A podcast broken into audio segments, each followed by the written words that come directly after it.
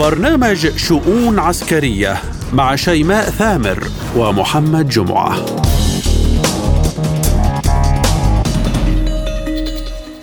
تحية طيبة لكم مستمعينا الكرام من وكالة سبوتنيك وباسمي واسم العاملين بالبرنامج. نقول لكم كل عام وأنتم بألف خير. كل عام وأنتم بألف خير مستمعينا الكرام في هذا العيد الفاضل. ملفات عسكرية وشؤون جديدة من وكالة سبوتنيك الإخبارية بموسكو. نتناوب على تقديمها لكم أنا شيماء ثامر. وأنا محمد جمعة ونستهلها بالعناوين. الرئيس الروسي فلاديمير بوتين يوجه صفعة للغرب باجتماعه مع وزير الدفاع الصيني. والأخير يؤكد تصميم بلاده على تعاون عسكري مع روسيا. كوريا الجنوبية تؤكد أن دعمها لأوكرانيا لن يقف عند الحد الإنساني والمادي بل تلوح بمساعدات عسكرية ضخمة. ما مصير السودان وسط حرب مشتعلة ليست واضحة حتى اللحظة. ومن المستفيد من زعزعة الأمن في السودان؟ الجزائر تشتري أسلحة روسية وتعاون عسكري يستفز الغرب.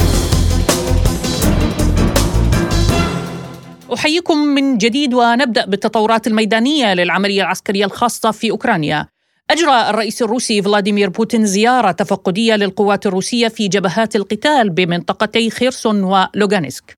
وأعلنت الرئاسة الروسية أن القائد الأعلى لقوات الاتحاد الروسي المسلحة تفقد مركز قيادة مجموعة القوات المسلحة الروسية في خرسون حيث استمع إلى تقارير القيادة العسكرية ومقترحاتها بشأن الوضع الميداني على محوري زاباروجا وخرسون. ثم توجه الرئيس بوتين وفقا للكرملين إلى لوغانسك بقيادة قوات الحرس الوطني العاملة على محور لوغانسك واستمع إلى تقرير عن الوضع الميداني. نستمع إلى أبرز ما قاله الرئيس الروسي فلاديمير بوتين فيما يخص هذه الجولة الميدانية. كان الغرض من الرحلة هو لقاء العسكريين الذين لم أرغب في تشتيت انتباههم لفترة طويلة ولمسافات طويلة عن انتشار الوحدات التي يقودونها. الوضع يستدعي أن يكونوا هناك. وإلى قوة بكين وموسكو وزيارة وزير الدفاع الصيني إلى روسيا. أكدت وسائل إعلام غربية أن الرئيس الروسي فلاديمير بوتين وجه صفعة قوية للغرب وذلك باجتماعه بوزير الدفاع الصيني لي شانغ فو في الكرملين.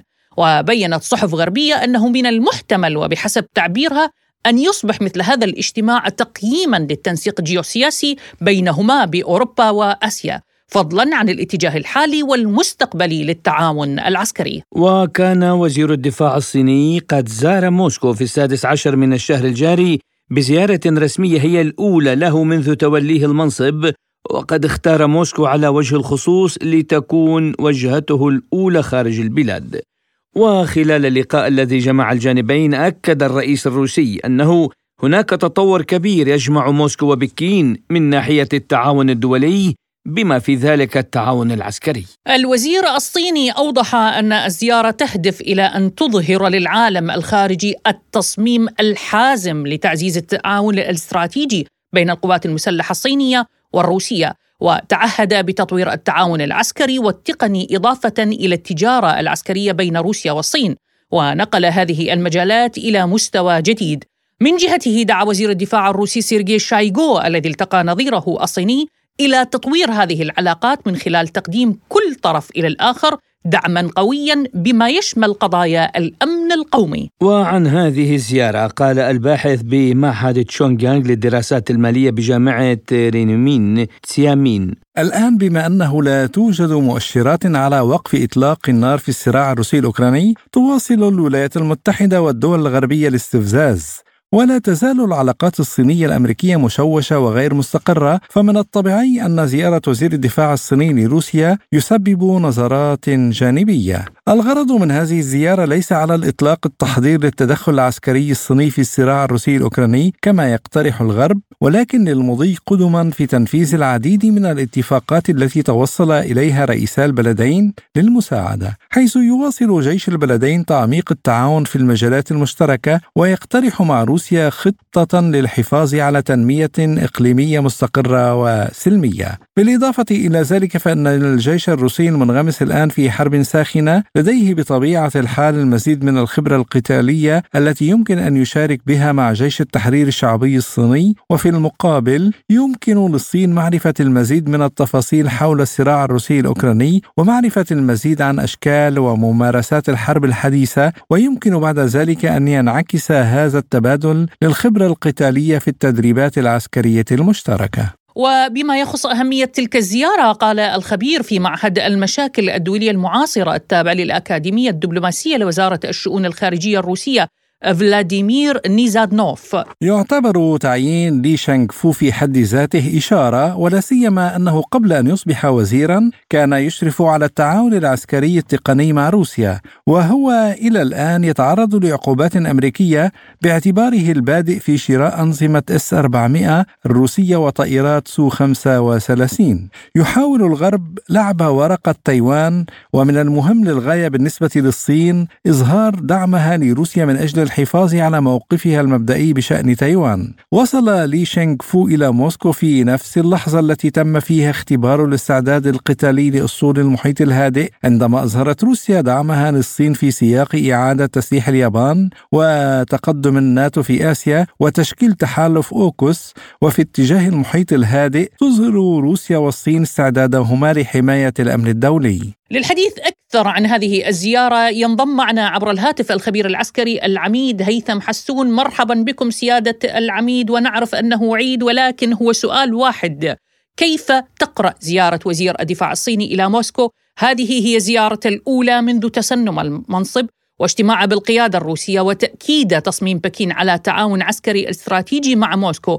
كيف تنظر إلى تلك الزيارة؟ بسبب موجة العداء التي يوجهها الغرب والولايات المتحدة الأمريكية تحديدا لكل من الصين وروسيا فكان من الطبيعي أن يجتمع الطرفان من أجل مواجهة هذه التحديات وهذه التهديدات خاصة أن العداء أصبح بشكل صريح وعلني من خلال عمليات الاستفزاز التي تقوم بها قوات أمريكية في مضيق تايوان وعملية الدعم المستمر وأيضا من خلال الزيارات المتكررة لمسؤولين أمريكيين إلى تايوان وزيارة رئيس الأقليم تايوان إلى الولايات المتحدة الأمريكية، هذا الأمر دفع بالجانبين الروسي والصيني لتعزيز وتطوير هذه العلاقات في المستوى العسكري تحديدا وباقي المستويات أو باقي المجالات الاقتصاد وغيره.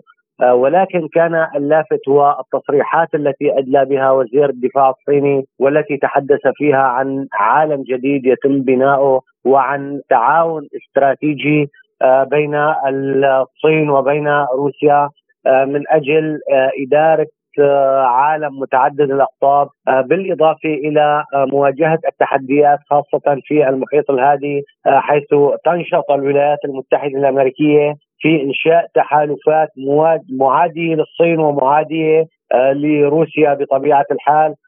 أيضا في إنشاء ما يشبه الناتو الآسيوي بالتنسيق بالتعاون مع كوريا ومع كوريا الجنوبية واليابان وأيضا إنشاء تحالف اوكوس الذي يضم بريطانيا وأستراليا والولايات المتحدة الأمريكية، هذا ما دفع إلى دفع الصين وروسيا لزيادة وتيرة الزيارات والاتصالات وتبادل المعلومات وتبادل الخبرات أيضا بالإضافة إلى التنسيق الدائم فيما يخص الحرب الأوكرانية حيث أن الدور الصيني واضح اولا من خلال الدعم السياسي للجانب الروسي ثانيا من خلال توجيه اتهامات صريحة للولايات المتحدة الأمريكية بأنها تريد استمرارية الحرب خاصة بعد موقف الولايات المتحدة السلبي من المبادرة الصينية لإنهاء الصراع في أوكرانيا.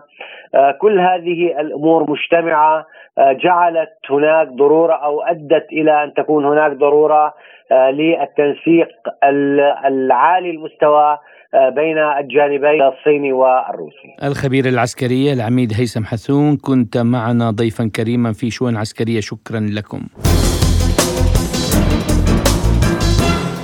ومن الصين وموسكو إلى كوريا الجنوبية حيث قال الرئيس الكوري الجنوبي يون سوكيول بأن بلاده قد توسع دعمها لأوكرانيا لما هو أكثر من المساعدات الإنسانية والاقتصادية إذا ما تعرضت لهجوم مدني واسع النطاق وهو ما يعكس تحولا في موقفه المعارض لتسليح أوكرانيا للمرة الأولى. وبمقابلة مع وكالة رويترز قبل زيارته الرسمية إلى الولايات المتحدة قال إن حكومته تواصل استكشاف كيفية المساعدة في الدفاع عن أوكرانيا وإعادة إعمارها. وأوضح إذا حدث تطور لا يمكن للمجتمع الدولي أن يتغاضى عنه بحسب تعبيره طبعا فقد يكون من الصعب علينا الإصرار فقط على الدعم الإنساني أو المالي. وهذه هي المرة الأولى التي تبدي فيها سيول استعدادها لتزويد أوكرانيا بالسلاح بعد أكثر من عام من استبعاد إمكانية تقديم مساعدات فتاكة من هذا النوع. وقال يون بهذا الصدد أعتقد أنه لن تكون هناك قيود لمدى الدعم المقدم للدفاع عن بلد تم غزوه بشكل غير قانوني بموجب كل من القانون الدولي والمحلي. عن هذا الموضوع قال مدير المعهد الكوري الجنوبي للدراسات الاستراتيجيه الاوروبيه الاسيويه والمستشار والمبعوث السابق لكوريا الجنوبيه بموسكو بارك بيون خوان بتصريح لوكاله سبوتنيك. 내가 보기에는 사실상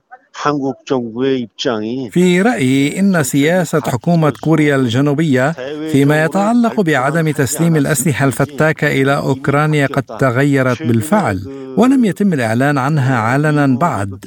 يتضح هذا من خلال الوثائق الأمريكية السرية التي تم تسريبها مؤخرا. وقد أدلى الرئيس يون بمثل هذه التصريحات الآن حتى لا تكون بمثابة صدمة للجمهور الكوري الجنوبي ومن أجل خلق الأجواء المناسبة مسبقا خاصة قبل زيارة الولايات المتحدة. الشروط المسبقة المعلنة كالضربات الجماعية ضد المدنيين وجرائم الحرب وغيرها من الحالات غير المقبولة هي مجرد ذريعة ضرورية لتبرير التغيير في سياسة كوريا الجنوبية. وإذا أراد الجانب الروسي منع مثل هذا المنعطف فعليه أن لا يفعل كما كان الحال في حادثة بوتشا عندما أعلن عن جرائم القتل التي ارتكبها الجيش الروسي. في الوقت نفسه إذا كان بإمكان الجيش الكوري الشمالي كما ورد سابقا الذهاب إلى دونباس لمساعدة روسيا فقد يصبح هذا أيضا ذريعة لتزويد كييف بالأسلحة. نظرا لأن هذا سيكون عذرا مناسبا لإدارة يونغ لشرح المساعدة العسكرية لأوكرانيا بالقول. إنه نظرا لأن روسيا وكوريا الشمالية تتصرفان بهذه الطريقة فلا يمكن أن تكون هناك شكاوى حول دعمنا للولايات المتحدة. لذلك من المرجح أن يتم الإعلان عن تغييرات أكثر تفصيلا وتقدما قليلا خلال الزيارة المقبلة للرئيس إلى الولايات المتحدة أو بعد فترة وجيزة من عودته. شيئا فشيئا تحت ضغط من الولايات المتحدة سيتم تبرير هذا التحول بشكل متزايد للجمهور المحلي وهذه أخبار محزنة للغاية. كان هذا تعليق المستشار والمبعوث السابق لكوريا الجنوبية بموسكو بارك بيون خوان. وإلى المشهد العربي وتحديدا السودان حيث أعلن الجيش السوداني صباح اليوم شن قصف مكثف على قوات الدعم السريع في جنوب الخرطوم مشيرا إلى استمرار العمليات العسكرية بالعاصمة السودانية. وببيان رسمي قال الجيش السوداني إنه نشر الفا من عناصر القوات المسلحة والمخابرات وقوات الاحتياط لعمل مسح بري كامل لمدينة الخرطوم أضاف البيان بهذا الصدد أن المسح يأتي بعد نجاح عملية لحسم جوي استهدفت نقاط تواجد قوات الدعم السريع في الخرطوم. وأشارت تقارير إعلامية إلى تواصل الاشتباكات العنيفة بالأسلحة الثقيلة بين الجيش والدعم السريع في أم درمان قرب سلاح المهندسين. يأتي ذلك رغم إعلان قيادة قوات الدعم السريع موافقتها على هدنة إنسانية لمدة 72 ساعة تبدأ من الساعة السادسة صباح اليوم. فما هو مصير السودان وسط حرب مشتعلة ليست واضحة المعالم حتى هذه اللحظة؟ ومن المستفيد من ذلك؟ للحديث بشكل موسع ينضم معنا عبر الهاتف الخبير العسكري الاستراتيجي العميد الدكتور أمين حطيط. مرحبا بكم سيادة العميد بشؤون عسكرية وشكرا على قبول الدعوة.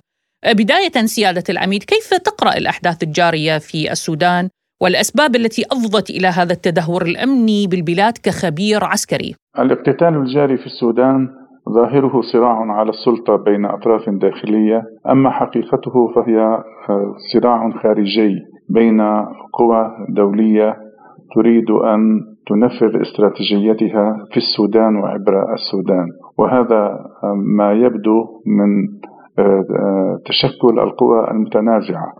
فالقوى الرسمية بقيادة البرهان الجنرال البرهان آه، مدعومة من مصر و آه، والولايات المتحدة الأمريكية.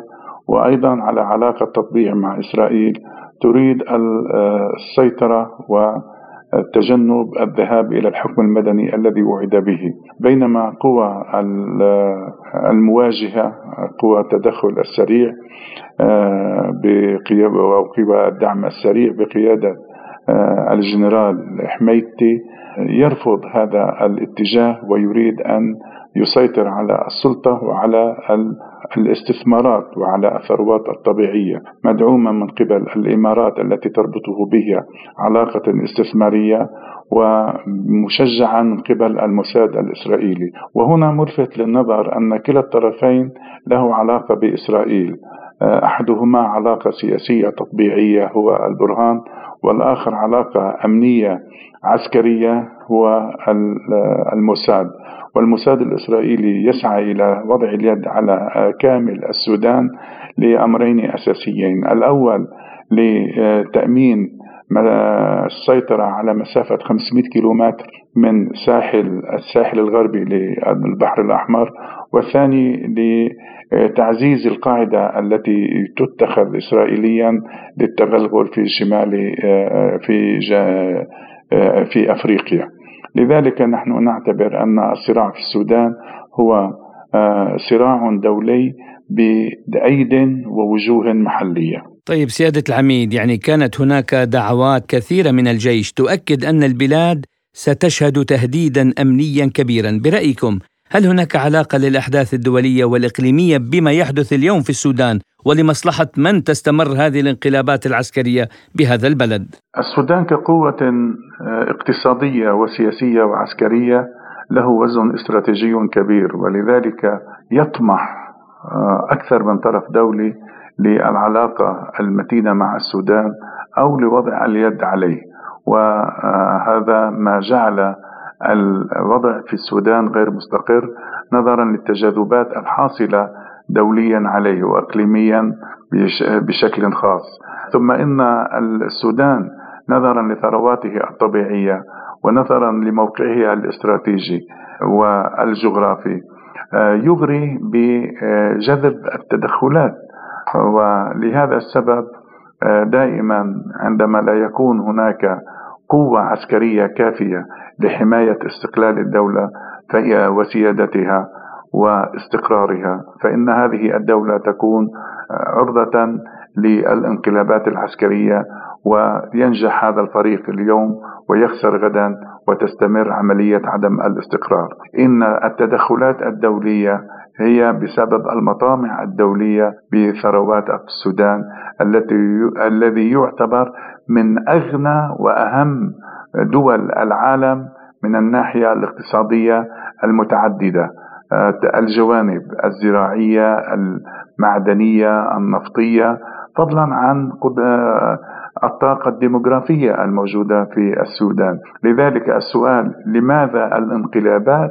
نقول لأن هناك طمع دولي بالسودان فيتخذ الصراع الداخلي ممرا لوضع اليد ولهذا السبب نشهد في السودان دائما هذا هذه الانقلابات المتتالية وعدم الاستقرار بشكل دائم. ختاما سيادة العميد برأيكم ما الحلول التي قد تغير المعادلة وتساعد بعودة الاستقرار بالبلاد خاصة بعد أن كسرت الهدنة؟ إن أسوأ ما تعانيه الحالة السودانية الحالية هي قيام نوع من توازن القوى أو شبه توازن القوى صحيح أن الجيش السوداني بقيادة البرهان يصل تعداده إلى 175 ألف وأن بإمكانه أن يجند أكثر من 100 ألف مقاتل ميداني إلا أن هذا الجيش يمكن وصفه ب التشكيل الثقيل أو ذو الحركة الثقيلة التي لا تتناسب مع القتال في المدن والقتال في الشوارع. بينما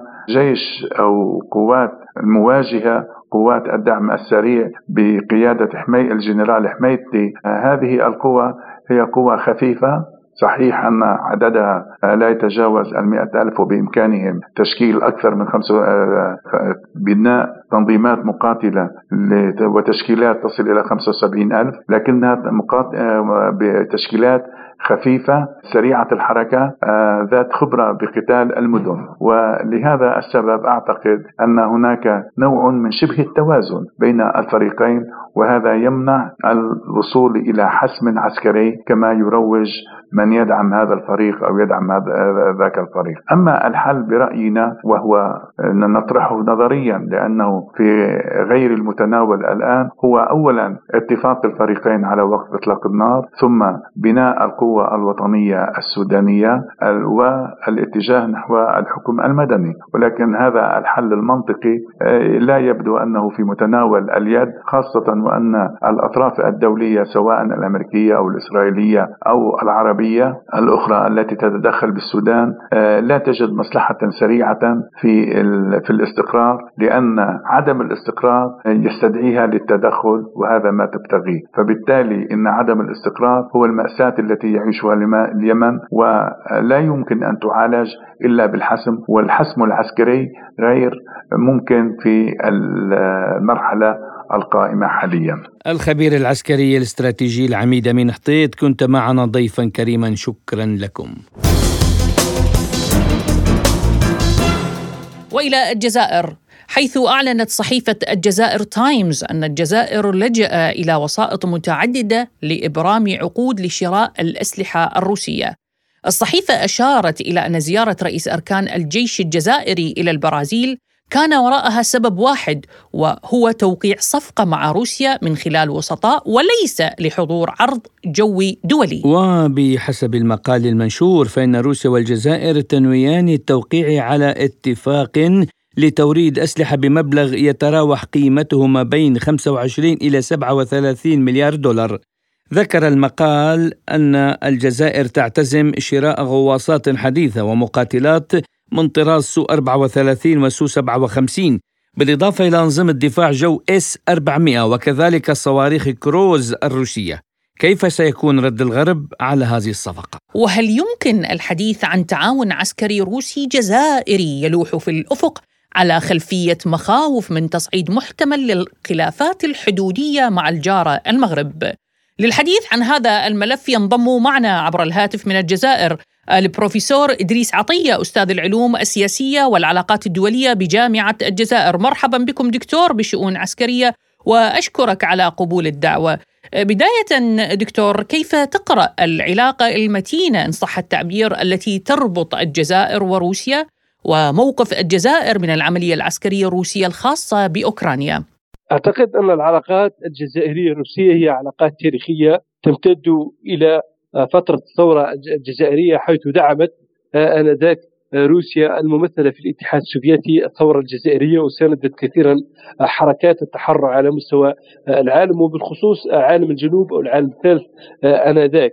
لكن أيضا تطور علاقات أثناء الجزائر المستقلة سواء خلال فترة الحرب الباردة في الستينيات والسبعينيات والثمانينيات أو أيضا في ظل الانطلاق الجديد لفيدرالية روسيا بعد تفكك الاتحاد السوفيتي آه، في ديسمبر 1991 ولكن بمجيء رئيس فلاديمير بوتين تم الارتقاء الاستراتيجي بالعلاقات الجزائرية الروسية وربطها بالعديد من الأبعاد سواء في إطارها العسكري أو حتى في الإطار الصحي في آه، المواقف المتبادلة وغيرها من الالتزامات الدولية التي تجمع البلدين. لكن بخصوص موقف الجزائر من العمليات الروسية العسكرية في أوكرانيا في الجزائر هي طرف محايد تطالب بضرورة العودة إلى جد صواب وإلى اتفاق سلام يجمع بين القيادة الروسية والقيادة الأوكرانية. فالجزائر قادت مجموعة اتصال عربية من أجل تقريب وجهات نظر بين موسكو وبين أوكرانيا من أجل دائما خلق تصور واحد ومشترك يعمل على بناء آه، السلم والأمن المستدام في منطقة شرق أوروبا وعلى مستوى أقطار العالم. ودائما الصوت الجزائري هو واضح في هذا المجال خاصة بعد التصريحات الأخيرة للسيد عبد المجيد تبون رئيس الجمهورية الجزائرية الذي أكد على أن الجزائر مستعدة للمشاركة في عملية الوساطة الدولية بين موسكو وكييف. طيب دكتور إدريس هناك تعاون عسكري يجمع روسيا والجزائر والحديث هنا عن صفقة أسلحة بين الجانبين إلا أن هذا التقارب بدأ يشعر الغرب بالقلق منه كيف تقرأ رد الفعل الغربي؟ أعتقد أن الغرب يفهم جيدا طبيعة العلاقة بين الجزائر وروسيا هذا من جهه من جهة ثانية أن مسألة التسلح الجزائري لأن الجزائر تعاني من العديد من التهديدات الأمنية خاصة في الضفة الجنوبية جراء انتشار الواسع لأفراد الجريمه المنظمه وللإرهاب والتوجه العسكري الأجنبي. جعل الجزائر تتبنى عقيدة دفاعية ترمي دائما إلى حماية حدودها وتسعى دائما إلى عصرنه جيشها سواء على مستوى تنظيم الأفراد وتكوين عالي المستوى لضباط الجيش الوطني الشعبي أو من خلال أيضا امتلاك الأسلحة المتطورة من أجل دائما مجابهة هذه التحديات الخطيرة. التي تسعى دائما للدخول التراب الجزائري أو أيضا لتشكيل تهديد أمني مباشر على الجزائر. لكن أيضا في خطوة أخرى الجزائر تعمل على تنويع مصادر اسلحتها نعم المصدر الرئيسي أو المصدر الرئيسي للأسلحة بالنسبة للجزائر هو روسيا على أساس أن هناك بعض الدول الغربية لديها شروط في آه، منح أو في آه، دخول في صفقات أسلحة متطورة وعالية الدقة. وهذه الشروط قد آه، تكون مرهقة قد تمس أيضا بالسيادة الوطنية الجزائرية لكن الجزائر أيضا في إطار تنويع الشركاء فهي تعتمد على روسيا كشريك أساسي لكنها تعتمد على الصين، تعتمد على تركيا، تعتمد على الكثير من الأطراف الدولية في التزود بالأسلحة والتزود أيضا بكل المعدات العسكرية خاصة تلك التي ليست ذات طابع عسكري بحت أو لا يمكن استخدامها كسلاح. دكتور إدريس بحسب مصادر إعلامية فالحديث أنه هناك أسلحة معينة ترغب الجزائر الحصول عليها مثل أنظمة دفاع جوي، صواريخ، مقاتلات سوء، كيف تنظر إلى رغبة الجزائر بتعزيز قدراتها العسكرية وبرأيك ما الأهداف من هذا التعزيز العسكري الجزائري؟ أعتقد أن رغبة الجزائر في التسلح بكامل هذه المعدات سواء نتحدث على مقاتلة سو أو صواريخ سخوي أو غيرها من المنظومات الدفاعية وعلى رأسها منظومة أس 400 وأس 500 الروسية. فهو طموح دائما بالنسبة للجزائر بأن تمتلك هذه الأسلحة لتحقيق دائما الأمن آه، القومي الجزائري في كامل آه، أبعاده في إطاره البري وفي إطارها اطاره البحري وفي إطاره الجوي وفي إطاره الفضائي وحتى في اطاره السبراني وبالتالي الفلسفة الدفاعية للجزائر قائمه على هذه الأبعاد الخمسة من خلال آه، التوازن في ما يتعلق بالتسلح على كل المستويات خاصة أمام رغبة الجزائر الجديدة في الانتشار على مستوى المياه الإقليمية. التابعة للجزائر واستعادة حصصها في آه، آه، البحر خاصة في المنطقة الاقتصادية الخاصة. جعل ربما بعض الدول التي كانت تريد للأسف أن تهيمن على البحر الأبيض المتوسط وحدها على غرار إسبانيا وفرنسا آه، تتخوف وتصدر بعض التقارير التي لا تكون لصالح الجزائر. لكن الجزائر ترى أنه من حقها الثابت أن تعمل على تقوية جيشها وعلى عصرنته وعلى اقتناء آه، آخر التطورات التكنولوجية في مجال الأسلحة. وهذا الأمر لا ينحصر فقط في الجزائر فكل دول العالم عملت على رفع ميزانيتها الدفاعية وتعمل دائما على اكتساب هذه الأسلحة. وهي آه، داخلة في حلقات من المفاوضات الدولية من أجل دائما كسب الأسلحة المتطورة. والدقيقة في نهاية المطاف الجزائر تحاول أن تحافظ على روسيا. كونها المورد الأساسي وهذا المصداقية العالية والذي ليس له ربما آه، آه، جدول شروط يتعلق بتوريد هذه الأسلحة في الجزائر على أساس دائما انه ديناميه العلاقات وثبات المواقف يعمل دائما على الارتقاء الاستراتيجي بالعلاقات الجزائرية الروسية مع أن الجزائر دائما تحتفظ بحقها في تنويع شركائها الدوليين على المستوى الاستراتيجي وعلى المستوى العسكري وعلى المستوى التجاري وهذا بما يتماشى دائما وتوجهات الأمن القومي الجزائري وما يعزز دائما المصالح الوطنية للجزائر. البروفيسور وأستاذ العلوم السياسية والعلاقات الدولية بجامعة الجزائر إدريس عطية كنت معنا ضيفا كريما شكرا لكم. إلى هنا نصل وإياكم مستمعينا لختام حلقة اليوم من شؤون عسكرية. رافقناكم بها من وراء الميكروفون محدثتكم شيماء ثامر. وأنا محمد جمعة. شكرنا طبعا موصول لضيوفنا الكرام بهذه الحلقة. الخبير العسكري العميد هيثم حسون والخبير العسكري الاستراتيجي العميد أمين حطيط. والبروفيسور وأستاذ العلوم السياسية والدولية بجامعة الجزائر الدكتور إدريس عطية. للمزيد يمكنكم زيارة موقعنا الإلكتروني. Arabicsputnik.ae دمتم بأمان الله وحفظه.